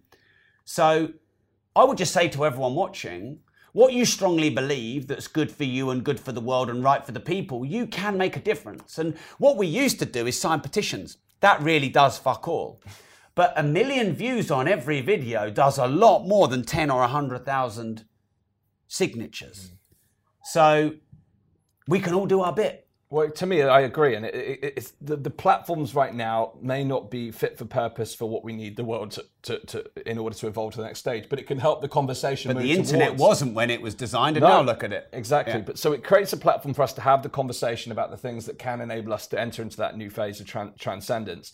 The reality is, the old adage of "be the change you want to see" to me is is the most powerful conversation. If you if you are someone who wants to experience freedom, peace, love, joy, then if you're waiting for someone else to bring you freedom, peace, love, and joy, you may be waiting a lifetime. There's, there's, there's an idea that our inner world is a reflect uh, our outer world is a reflection of our inner world. If we become free, if we become peaceful, if we become joyful, if we become prosperous, then one by one, as individuals, we get to create that shift in the world. Because after all, society, organizations, companies, institutions, governments, they are individuals. But we dehumanize it. That's why you said, who, who runs the world? No one's got a name because we're so quick to say, oh, it's the WEF or it's this institution, giving away our power to an external source. That's why I get so mad. And people say, Dan, why do you talk about this? Why do you talk about that? Because all it does is take away your personal power. And all I want for you is to be empowered so that you can move towards whatever your values are, whether that's freedom, peace. For me, it's freedom, peace, love, joy, growth, prosperity. You know, if I can find them in me and create the space through content like this to other people to ponder, mm, what are my values and how do I meet those? And then how do I become a ripple effect in the world? Well, then we do create change. If, if each one of us decides that we want to find inner peace, and the reality is it wouldn't take too long to us to find greater peace in the world. But we've got to make that decision. We can't sit back watching and saying, so it's down to the billionaires to bring me peace. Mm. Well, what's that saying? I think he passed away recently, but there is no way to happiness. Happiness is the way. There is no way to change. Change is the way. There is no way to a solution. The solution is the way. So instead of looking for something external to happen, start creating the change within yourself. Um, someone who's clearly a fan of yours, Dan, and not mine, said I look like a poster boy for motivational speaking that people roll their eyes at. But this brings me to another important point energy. I think that energy, there he goes. He said, This dude is like a walking motivational poster people roll their eyes at. I've never seen a walking motivational poster, but that's one of my favorite critics' comments of the week. I actually really like that. So thank you, talking out loud. Um, but let's talk about this point energy. Would you agree there's been a collective reduction in energy and vibration? Yes. And would you agree that if we could increase that energy and vibration, i.e., maybe it coming from ourselves, being productive and positive as well as being realistic and you know looking to inspire and motivate people to change. Would you agree the world needs that? A hundred percent. This is to me is where transcendence comes from rob. It, it comes from within. You know historic it goes going back to that piece of enlightenment versus religion versus science. It almost like they got divorced and you could have one or the other. Mm. we and, and how much of our culture is binary like that? It's this or that. An abundant mind does not ever say this or that yeah. We can have faith in science, but you can, if you wish, have a faith in God. I, I, I have a spiritual path, I don't have a religious path. But either way, if we find something within ourselves, our, our own energy, that, that source within us, and we bring a greater positive energy to the world and we take responsibility for the way we show up, that for me is part of the change. Mm. Someone asked me during the G7 meeting in Cornwall, what's the what's the one thing we could do to transform the future of the world if G7 are responsible? And I said, lace the water with psychedelics and watch. and what? Because and I I, I only have you I, had ayahuasca then? No, I've not had ayahuasca. DMT? No, I've not had DMT. Oh, okay. I'm curious. I'm definitely, I'm uh, definitely uh, curious. Some of the mushrooms that are high up on the list in Holland. Yes. Yeah. um, so what? You were being flippant there, but are, are, are you saying that we being serious? Can no, I'm being serious. So, so not in the terms of. Are you talking about connecting, I'm talk- getting rid of ego, opening up the third eye, all of this sort of stuff? I'm talking about yes, transcending our sense of self, seeing something that, that we are here for a higher purpose. We're here for something beyond ourselves, even if that's just adapting and survival. Um, whatever it is, is to get beyond ourself because this is a function of all the arguments and wars. It's, it's our ability to cling on to our own sense of identity. And identity has been fragmented into a million pieces. You know, you and I, you could dissect our identity just on this conversation. Already we've seen people say, uh, you know, that people are showing up in their comments rejecting part of who you are. We reject, we reject people based upon our sense of what their uh, identity is we need to get beyond that egoic mind where it's it's it's as simple. We live in this reductionist, simplistic uh, way of living. Our ability to but doesn't ego drive progress? Like you, I, I, listened. Sorry, I know you haven't finished, but we've done that a lot to each other. But I was thinking there, um, if we just transcend all identity, we wouldn't. You and I love Pantera. Well, Phil Anselmo was an angry angry man. Still, probably still is.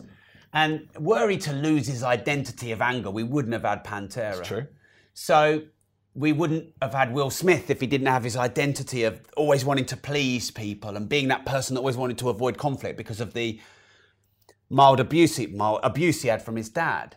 So I hear transcending identity because, in a way, I like that because it, it, gives me the ability to solve problems. Like I was thinking today, what if my wife had an affair? And I know it sounds like a morbid thought, but I thought, why would that be a bad thing?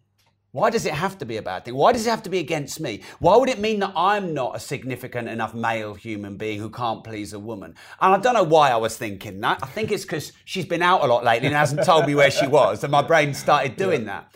But why do I have to have the identity of that? Why couldn't I liberate and free that? And why does that matter? And if she did, is it just part of the journey? So in that regard, it can be good to lose the identity of a proud male husband who's a good entrepreneur. Rah but I, I really want Phil Selmo, Anselmo to be an angry guy so I can listen to Pantera. So if we don't have any identity, we don't have specialists.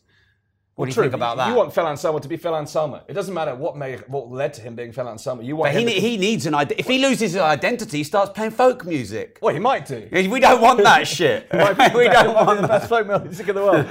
Um, but, but, but, that point, you know, are we actually, you know, I believe who we are is much more than our choice in music, the you know the, the, the labels we put upon ourselves but we just live in this reductionist world. The reality is, I What's find a reductionist world in a sentence. It, it, it, it's it's just taking the complexity of life and just simplifying right. it. To, yeah, I get it. Beyond all, like beyond, a jus. Yeah, yeah. It's re- re- reducing it down to just a very small.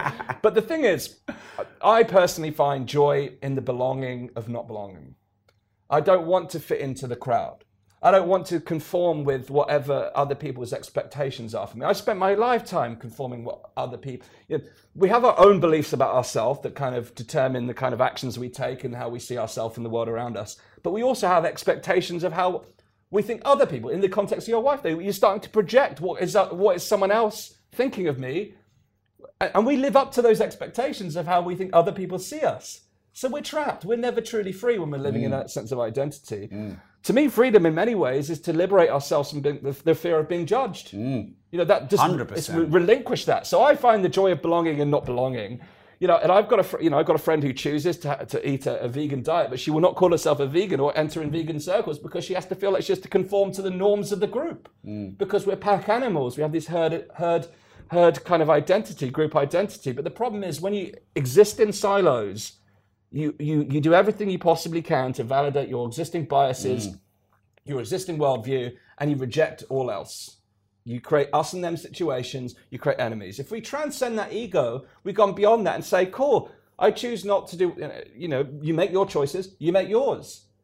I may not agree with your choices. Either way, I respect them and I don't judge you for them. Mm. It takes relinquishing the ego to do that. So, many ways, I think what we're on the precipice of in terms of the revolution, I think we will see in the next 12 months something that was very much akin to. I feel like we've got a prediction a coming. I'm getting excited. No. It, history shows hey, us the way. You think you think something a bomb's going? Well, there's plenty of bombs going off right now, but I, I, I, I think the situation in Ukraine will get worse. We'll see civil we'll see civil unrest in United Kingdom, US, Western economies. People are going to feel the pinch of the standard of living. Already they're seeing it. I mean, this week my energy bills went up double. My yeah. phone bill's gone up 10%. I went to get some fuel for the car. I'm like, are you kidding me? Uh, you know, yeah. it's, it's, all going up. How many people's wages are going up in alignment with that, with that, with that inflation? Oh, there's, so, there's going to be so much anger. And normally you get a revolution after. There's two ways that will yeah. unfold. Yeah with violence or with peace. Right. What happened in the 1960s, and I've made this comparison with my audience so many times, the similarities are unprecedented. You've got war, pandemic, global unrest, identity crisis, pursuit for breaking down systems of power. All the symptoms are the same. I think we'll see something that was very much akin to the Summer of Love. And what, what happened with the Summer of Love? Psychedelics, that's why I made that reference because it wow. takes it takes us outside of ourselves. It wouldn't surprise. So, are you committing on here to take ayahuasca? I will take ayahuasca. Yeah. Should we do a, a live interview on it? Yes. I don't think we should do it in the studio, though, Rob. I think that's most. No. I don't think we'll have any profound in, in the. Amazon. Yeah, yeah. Take the a few cameras to the Amazon. Yeah, take a few cameras to the Amazon. I'll, I'll yeah, I'll join you on that trip. Um, but but I, but I, That scares me, by the way. That scares the heck out of me, to be quite frank. Um, but there are different ways that we can get outside of ourselves. You know, whether it's breathing techniques, mindfulness, um, you, you know, participatory experiences. We, we hosted a drum circle, a virtual drum circle within our community. Everyone's playing in sync. It creates harmony. It creates rhythm.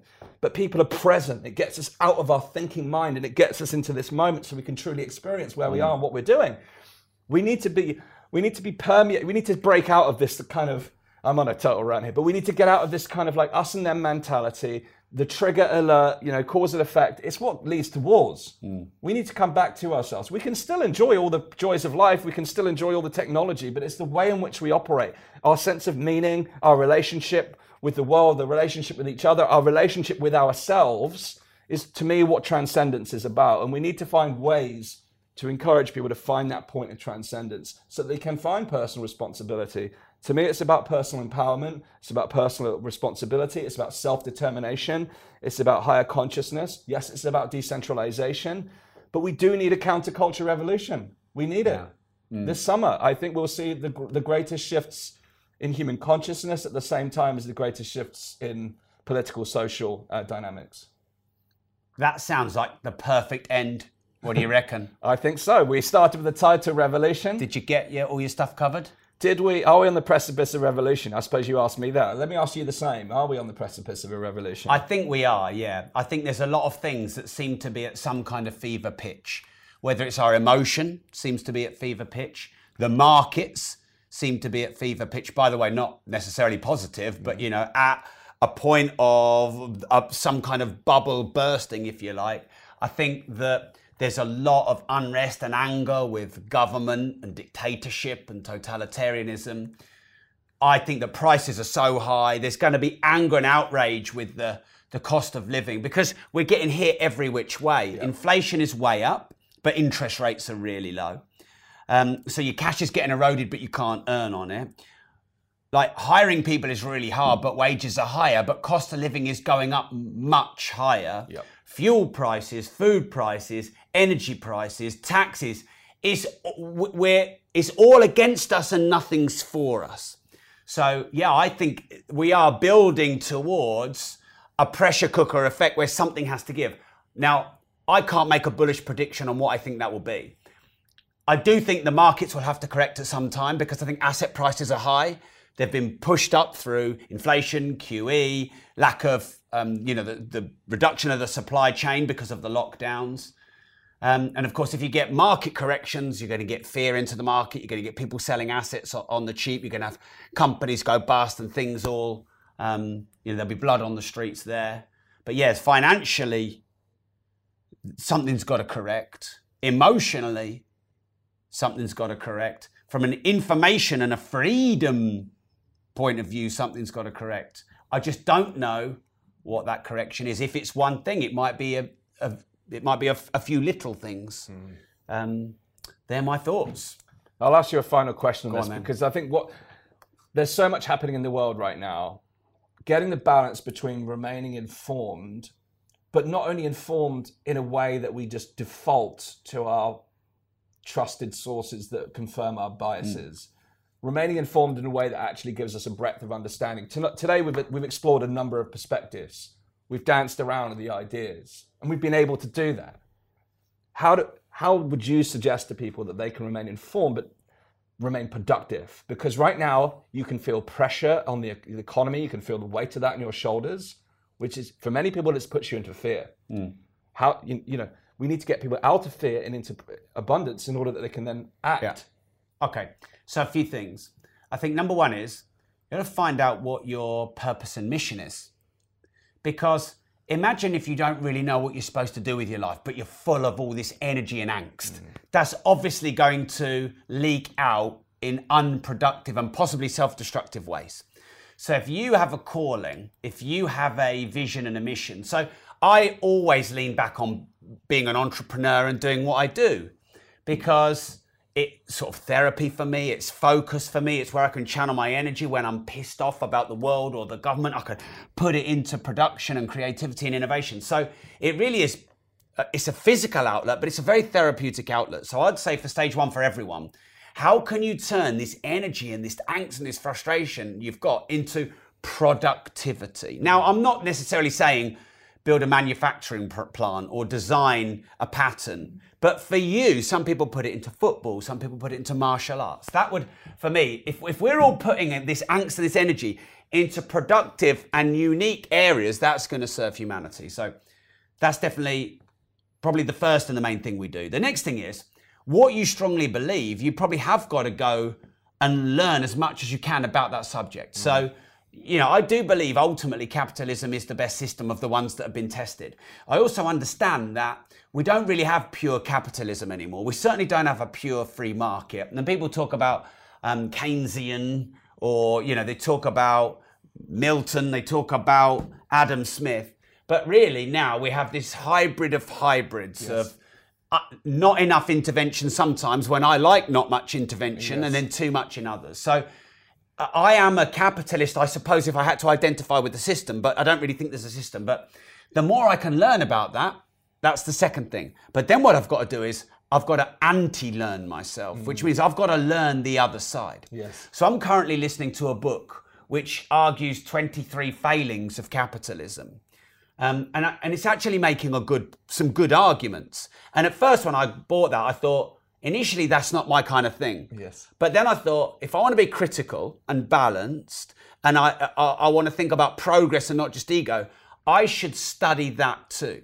You know, I, the thing about child. Did I say it here about child labour? I don't, was it here? Yeah, I did. So, you know, child labour is obviously not a thing I think's good, and it was government intervention that stopped manufacturers and produ- producers and the, the old day entrepreneurs from doing child labour. As, That's a, as a result of public pressure, though. yeah, So, maybe. again, agency taking responsibility. Yes. If there's something in the world you want to see changed, Speak up about it. speak up. Don't wait for someone else to speak up and say, "Yes, I follow that person." Yeah. Become the leader you want to see. Yeah. So, un challenging your own beliefs. Like I wrote the book Money, I wrote the book on it. Um, but I, I learned as much as I could about socialism and communism, even though I was writing a book that's really more pro capitalism. Like every time I talk to my wife, I learn something. And a lot of the times when I talk to my wife, I want to tell her something, which is I want to talk. When my wife comes to me, she wants to talk. But you know, my wife has a very different view of the world than me. And I learn so much from her as long as I'm not overly trying to project my values onto her. So being around people. So this is the fourth thing. Now, what does everyone say in the world of personal development? Hang around with winners. You know, you're five people, your circle, you've got to hang around. I would actually challenge that. I think, yeah, you've got to hang around people who want to support you, but also people who will challenge you. Yes. You want to hang around with entrepreneurs and millionaires and billionaires if you want to be one, but you also should hang around with people on benefits and people who are broke and people who are hard up to learn what the world is to them mm. and have a balanced view through the people you hang around with. So they're probably the four things. Yes, I think that's so important as we have these limited lenses of the world, and having having that exposure to different people gives us a rich understanding, which ultimately is what we've been talking about for today. Mm. It's though we started out talking about polarization and tribalization, how we've been divided about Brexit, COVID, and war. We, we asked ourselves, are we at the precipice of war? We unpacked some of that. We looked at the war on information, cancel culture, shadow banning. We talked about big tech, and uh, whether big tech have power over individuals and governments. We talked about the NWO. We talked about the challenges in the economy. We talked about human evolution. We talked about transcendence. We asked ourselves, are we at the precipice of revolution? We've been going live now for uh, uh, for over uh, One hour, and, one, yeah, one hour and 48 minutes. one hour and 48 minutes. What quote are you going to finish on, Dan? What's Oh. your quote? Well, I think I've already shared my quote, which is, you know, you know, I, I, I seek meaning. I, I, I love the belonging of not belonging. I, I, I love the belonging of not belonging because that gives me ultimate freedom. I get to be who I am, and I get to connect with others and relate with others, but I don't have to conform with others. And to me, that is a sense of freedom that comes from the freedom of not being afraid to be judged by others because I'm in tune with myself. So I appreciate that's more than a quote It's all right. but it's it's a sentiment I'd like to share. How about yourself? There's two. One is fear screams loudest when it's dying. another billionaire I probably got that from because I interview a lot of billionaires and very wealthy people. Fear screams loudest when it's dying. I think there's a lot of fear in the world and it's trying to hold on to itself before it dies. Mainstream media trying to hold on to itself before it dies. And mm. So that's one. And then the other one is what I finish all of my content on, which is if you don't risk anything, you risk everything. Absolutely. On that note, we're over and out. Thanks so much for tuning in today. Rob, uh, for, for those who have been watching from um, my audience that perhaps haven't come across your work before, tell us a little bit about where people can find out more about your podcast and, and the work that you do. So, I'm the author of the book Money. Um, you can also find my podcast, Money, on all social medias. My name is Rob Moore, so I'm very active on all social media. My Facebook lives get millions of views, so you might want to follow me on uh, Facebook, but my name is Rob Moore. And Dan, for my audience. what about you, Dan Gregory? Where can we find you? Where are you ranting? Well, I'm ranting at the moment within the confines of Facebook, YouTube, uh, where I'm currently permitted to rant. uh, so, yeah, you'll find my podcast on uh, my Facebook profile that you've been watching on today, Dan Aston Gregory. You'll see us on YouTube again under Dan Aston Gregory. We also have a platform called Elevate Network, where you'll find that we at weareelevate.org. Before we finish, Dan, and we've got to do this one more from Tracy Jane. Should we be taking our money out of the bank? Mm. Here's my thoughts on this. You should not have more money in the bank than the bank will guarantee. Inflation is very high. Quantitative easing and the printing of money is very high, both of which lead to your money being worth less every year. But your bank is a good way to save money, and you need a bank account to pay your expenses. So I recommend that you have a bank account for all of your main expenses and you just feed that with enough. Then you have your savings account, but your goal should be to get an amount that you can invest as quick as possible and then you get it out of the bank and you get it into crypto or you get it into property or real estate or you get it into buying websites and domain names or starting a business or creating an NFT or investing in an NFT or into the stock market or wherever. So that's my long winded way of saying you need bank accounts because there are a lot of people who are so crypto based, they don't want any fiat currency. Yeah. That's kind of not possible. It's a little ahead of the game. Yeah, exactly. It's too far ahead. Um, but if you don't invest your savings, you're probably, it's a difference of at least 15% a year right now. 10% minimum inflation, 5% return on a standard return on cash. So leaving money in the bank minimum is losing you 15% a year. They're my thoughts on should you leave the money in the bank and should you take it out. Have you got anything to add? Yeah, I mean, I think that's pertinent advice. I think under these conditions, this we've talked throughout this episode about cycles, market cycles. Um, I would I would invest time understanding the economic and political cycles in terms of where we are today because it shows predictable patterns about where we're likely to go in the future on an economic basis. And there are always winners and losers under these types of conditions, and there are certain behaviours and, uh, and and actions that those take that that that, that not only protect their money, uh, but but but find ways to use it meaningfully and productively to grow it. So look to history. Um, you know, look at look at where we are in the market cycle. There's plenty of education out there on that, and act accordingly. But I think under these types of conditions, yeah, banks may not be the safest place, but there are guarantees in place. So you learn about those guarantees.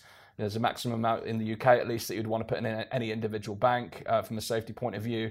Uh, that that is government backed. So you're, you, you know, unless the gov, I mean, are we at the point of, of, collapse of central banks and government? I don't think we're only there. But again, look to history uh, for clues. Because, warning, all these people who say you shouldn't have any money in the bank, cash is trash, get it out, put it in crypto. Well, crypto is far more risky and far more volatile. So um, I'm not saying you shouldn't have crypto, but I think you should be aware of that as a risk and you should only probably have risk capital and capital you can afford to lose until you understand a lot about it. Mm. Thanks for tuning in, everyone. Thank you. Oh, so by the way, make sure you share this as well. Yes. yeah, I don't know if we'll break the internet doing a two-hour video. and uh, if, if, anyone wants to keep in count, let us know how many times you said Putin, and we'll find out afterwards if uh, if we've matched that limit or not. But we seem to be still here. So uh, thank you so much for being with us. Please do share this, and really appreciate all of you uh, sharing and engaging throughout this episode. My man Dan Gregory. My man Rob.